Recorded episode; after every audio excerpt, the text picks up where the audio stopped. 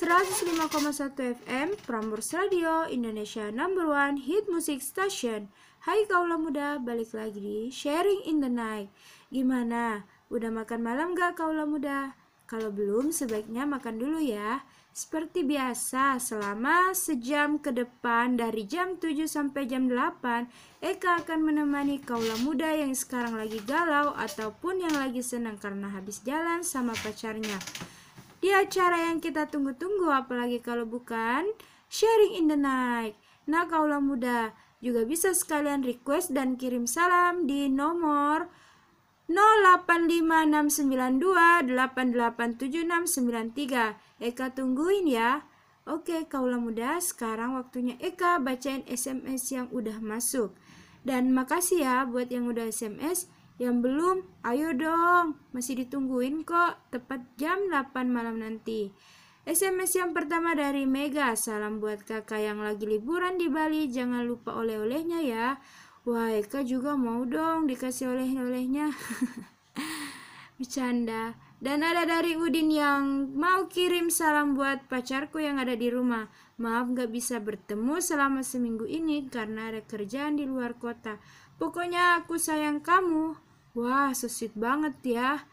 Yang semangat ya Kak Udin LDR-nya. Nah, langsung aja ke topik pembahasan kita yaitu tentang toxic relationship.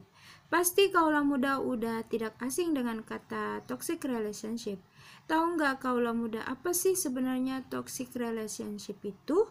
Menurut Eka dalam ngejalanin hubungan sudah sewajarnya kita membutuhkan hubungan yang sehat yang tentunya bersifat dua arah, membantu buat saling berkembang, saling ngasih rasa sayang dan percaya, serta saling menghargai atas perbedaan yang ada.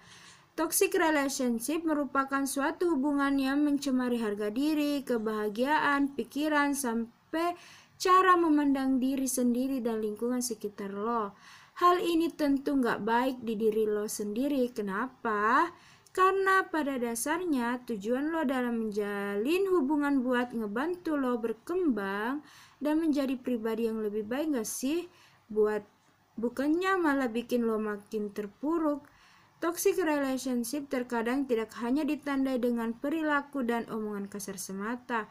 Isyaratnya terkadang bisa samar lewat kata ataupun tindakan sehari-hari yang kerap tidak disadari. Nah, kaulah muda, Eka akan kasih tahu nih ciri-ciri dari toxic relationship itu. Berikut adalah ciri-ciri toxic relationship yang dirasakan seseorang dan perlu diwaspadai. Yang pertama, merasa sudah berjuang sampai energinya terkuras tetapi tidak dihargai. Kedua, harga diri lambat laun menurun. Ketiga, merasa tidak didukung, kerap di, direndahkan, diserang atau salah paham. Keempat, komunikasi sering berakhir dengan cekcok, lelah akut, atau meninggalkan rasa tertekan. Kelima, muncul keinginan untuk balas dendam karena tindakan tidak menyenangkan. Keenam, setiap saat khawatir karena tidak ingin diserang, jadi harus ekstra hati-hati. Ketujuh, kerap perlu usaha mati-matian sampai mencurahkan banyak waktu dan tenaga untuk menghibur salah satu pihak. Dan yang terakhir nih kaulah muda, segala sesuatu yang dilakukan serba salah. Apabila kaulah muda mengalami ciri-ciri toxic relationship yang di atas, segera keluar deh dan cari solusinya. Dapatkan bantuan orang terdekat dan orang yang terpercaya. Apalagi jika hubungan toksik sampai mengancam fisik dan keselamatan. Wah, sangat bahaya kaulah muda. Toxic relationship yang tidak segera ditangani lambat laun merusak kesehatan mental dan fisik seseorang. Nah, buat kaula muda yang masih setia dari jam 7 malam tadi sampai sekarang, gak kerasa ya udah sejam Eka nemenin kaula muda. Tapi jangan khawatir, Eka bakal balik lagi esok di jam yang sama dengan tema yang berbeda dan tentunya lebih menarik. Nah, kira-kira apa tema besok hari?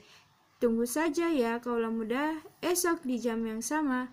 Baik, terima kasih. Saya Eka 105,1 FM Prambors Radio pamit dari ruang dengar Anda. Wassalamualaikum warahmatullahi wabarakatuh.